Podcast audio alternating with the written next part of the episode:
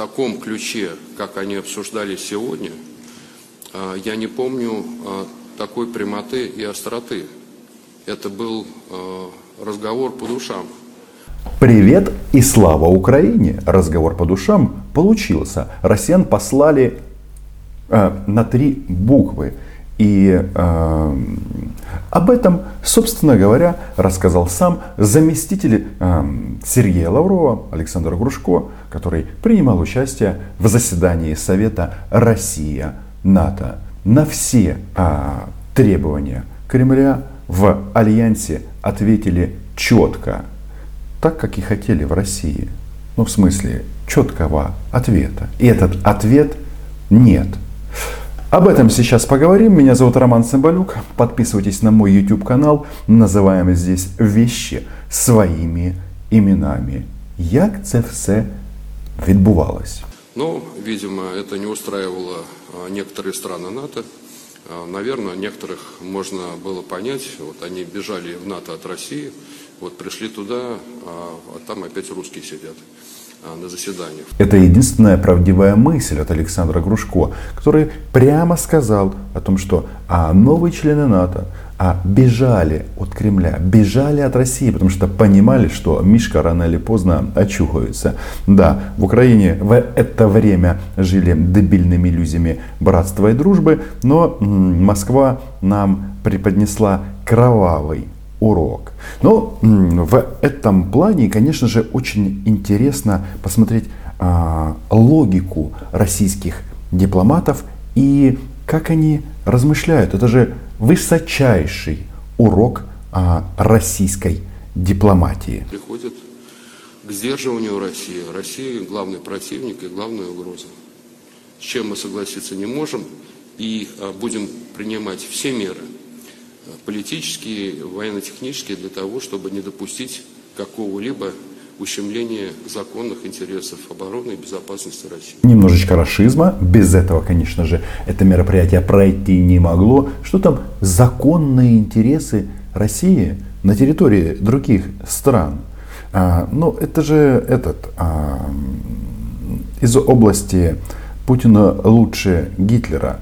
Ведь у них там тоже жизненное пространство, законные интересы у этих тоже. Но давайте все-таки а, урок дипломатии оценим. А Вообще, если говорить о э, безопасности, я думаю, что российские э, журналисты меня поймут.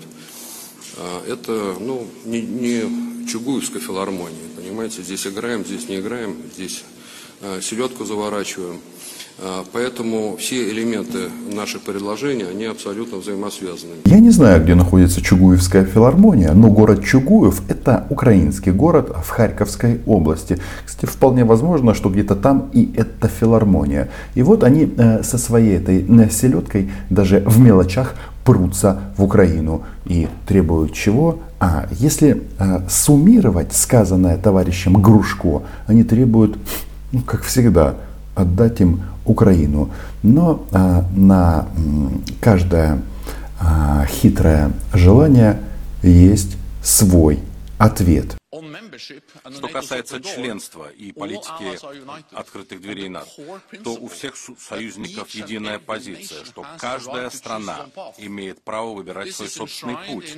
Это закреплено в многочисленных основополагающих документах. Вот, собственно, и все. Второй раз послали россиян. Сначала послали на переговорах а, Россия-США, второй раз послали на переговорах Россия-НАТО, что особо досадно для Кремля. Их послали в этот день еще раз, но только в Казахстане, когда было объявлено, что 13 января российская группировка под брендом ОДКБ а, отправляется домой из Казахстана. Я, кстати, в части Казахстана говорил, что они там долго не пробудут, российские а, воины, а, и их попросят назад, домой. Но как российская пропаганда возбудилась и возмутилась, что, мол, а как же, а вы же теперь нам должны за то, что мы э, удержали Такаева у власти. Но бог с ним, э, с Казахстаном. Давайте-ка вернемся к НАТО. Поэтому союзники едины во мнении, что только Украина и 30 стран НАТО могут принимать решение о готовности Украины к вступлению в НАТО. Россия здесь не может накладывать вето на подобное решение о том, когда Украина может вступить в НАТО. Более того, а, сама риторика российских пропагандонов, она немножечко изменилась. И если до этого они а, грозили карами небесными, то здесь немножечко поджали хвосты. Хотя, с другой стороны, но этот отказ был вообще-то абсолютно прогнозируемый. Хотя, конечно, э, эти адепты Кремля и миньоны Лаврова продолжают выдвигать а, все новые и новые требования. И давайте-ка а, разберемся, откуда вот, это, вот этот вот запах войны в Европе.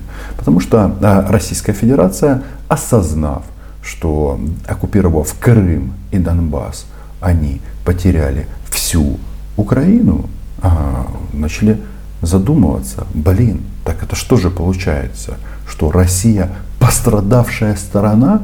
Ну, вообще-то, с точки зрения геополитики, это правда.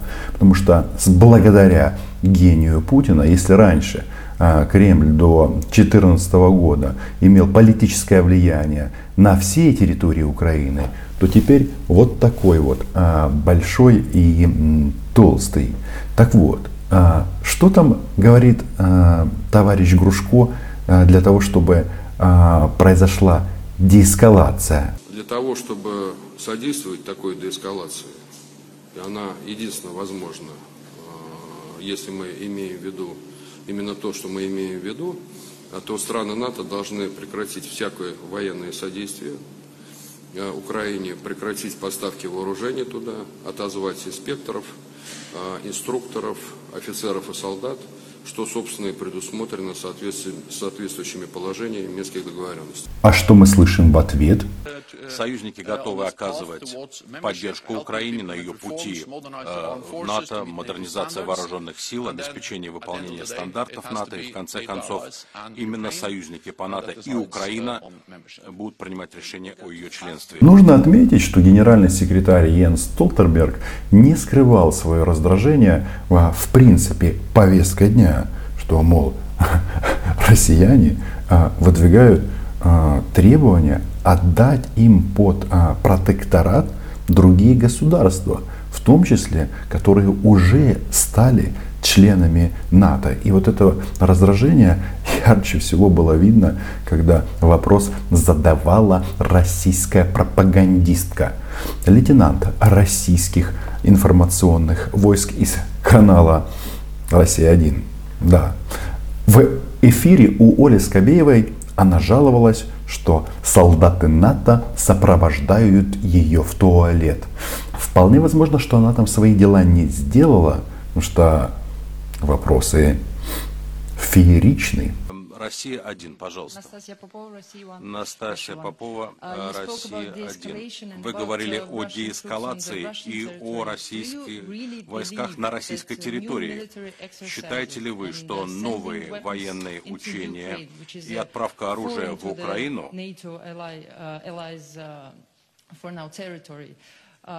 чужая для НАТО территория, считаете ли вы, что это поможет деэскалации? Насчет того, что она жаловалась э, на солдат НАТО, которые не пускали ее в туалет, это была не шутка. Только российских журналистов, только нас отдельно изолировали от всех, не пускают никуда без сопровождения. Прошу прощения за подробности. Даже в туалет нельзя отойти без специального человека из э, службы безопасности. Но даже вот в этом вопросе, ну вот это вот имперство, чужая для НАТО территория, эй, ребята, если, ребята, уважаемые граждане России, территория Украины – это территория суверенного государства, и мы можем вести военно-техническое и военное сотрудничество с теми странами, с кем мы хотим.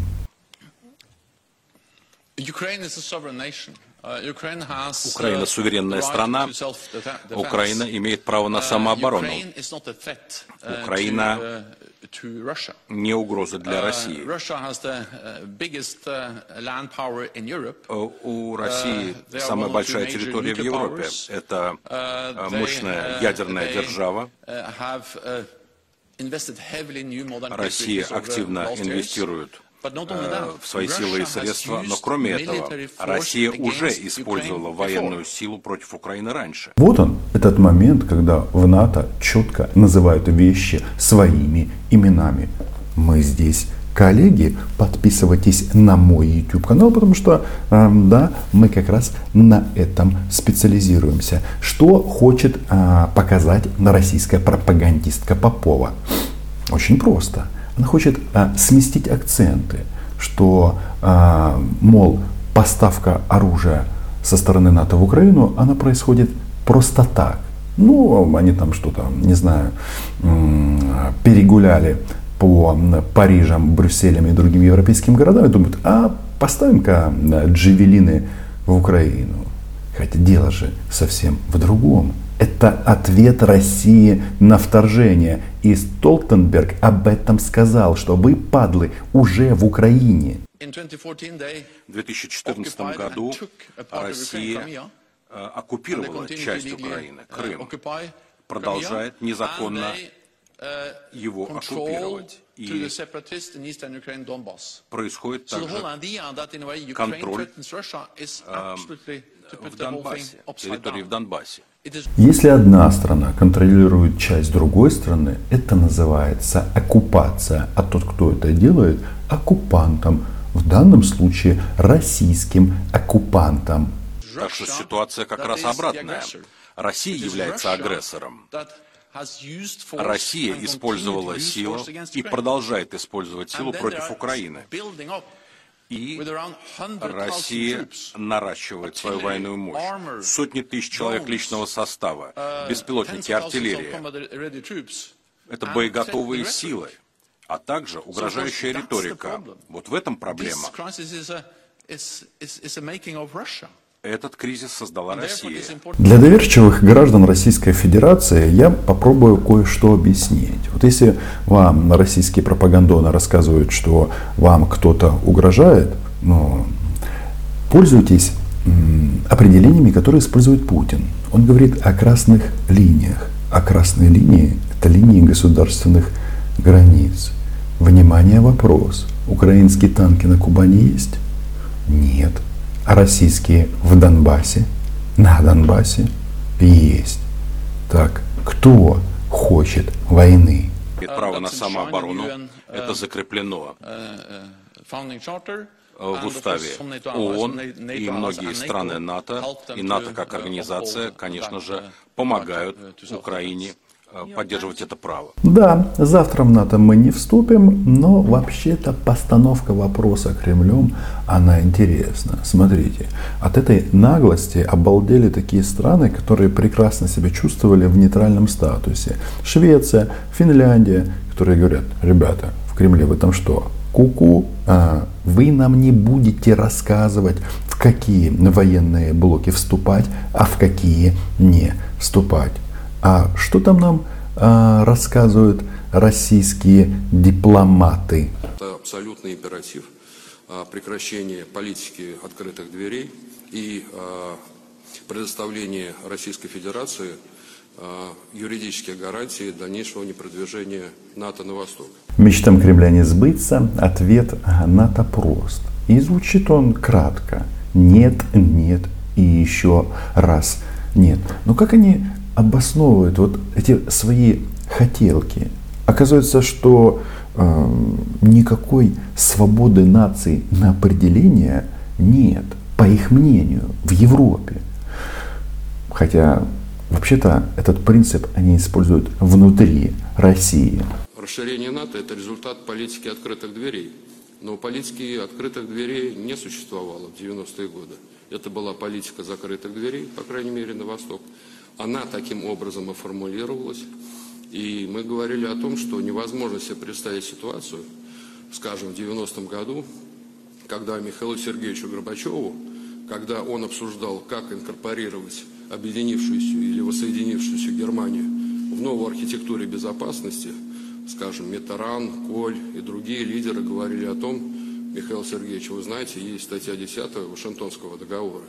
Вот, и есть право государств самим решать. Такого не было абсолютно. Наоборот, говорили о том, что нет, никогда НАТО не продвинется на восток. Мне кажется, российским товарищам э, нужно на эту ситуацию взглянуть по-другому и задаться себе одним простым вопросом. А почему страны так массово поломились в НАТО? Товарищ Грушко сказал, что это связано с тем, что они хотят себя обезопасить от России. Так может быть дело не в странах НАТО, которые вступили в альянс после 1997 года, а дело в вас? А здесь наша позиция абсолютно понятная. А, деэскалация возможна. Прежде всего необходимо принудить власти в Киеве к выполнению полному и безусловному Минских соглашений Будут а, Минские соглашения выполнены, не будет никакой угрозы ни безопасности Украины, ни ее территориальной целостности. И это говорят люди, которые оккупировали Крым, Донбасс. И кроме слова ну, подлюки, других особо идей и описаний в данном случае нет. Но если серьезно, почему они а, конфликт с НАТО а, сводят до оккупированного Донбасса? Опять же, смотри пресс-конференцию Владимира Путина в конце прошлого года, где он говорил, а, гарантий ненападения на Украину нет, а чтобы а, была а, деэскалация, то Кремль должен написать Конституцию Украины. А мы должны ее принять. Да, а, согласование будет через оккупационную администрацию. Он об этом прямо говорил. Но Друзья мои, я что-то не уверен, что это реалистичный сценарий. Почему а, для Москвы так важно а, написать Конституцию Украины? Потому что они хотят как раз и зафиксировать, что в Конституции, а, в основном законе нашей страны, было указано внеблоковый статус – и это зона российского влияния. Именно для этого они продвигают оккупационные администрации. Потому что э, будет, естественно, прокладка в виде э, вот этих вот э, непонятных образований на российских штыках, которые сейчас созданы э, на востоке нашей страны. Что там они организовали в качестве витрины русского мира? Смотри интервью с э, журналистом Дмитрием Дурневым. Оно вышло вчера на канале. Но пока подписывайтесь на мой YouTube канал. Здесь мы называем вещи своими именами. Но оккупантов оккупантами. Большое спасибо патронам и патронессам. Эм, продолжаем называть вещи своими именами. Чао. Надо а, продвигаться по всем трем трекам. А, первый трек – это стабилизация ситуации в плане развертывания сил и а, обращение этого процесса вспять, возвращение к той ситуации 1997 года, которая, опять же, была абсолютно спокойной с точки зрения угроз и контругроз. Ничего не происходило, это устраивало всех, всех абсолютно. А второй аспект, очень сложный, тяжелый, он сегодня выявил фундаментальные противоречия. Это э, вопросы э, продвижения НАТО на восток, который должен быть остановлен. Причем остановлен не путем каких-то обещаний, а путем э, разработки юридически обязывающих гарантий. И третий трек, видимо, так логически рассуждая, это трек, связанный с деэскалацией, с мерами, которые помогли бы Э, устранить э, вот угрозу опасных военных столкновений